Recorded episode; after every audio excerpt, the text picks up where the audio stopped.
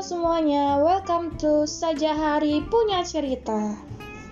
Podcast ini akan saya dedikasikan buat kalian semua yang penasaran tentang peristiwa-peristiwa yang sedang viral, seperti peristiwa bungkus-bungkus, misteri kematian, dan kasus lainnya yang sedang trending di sosial media.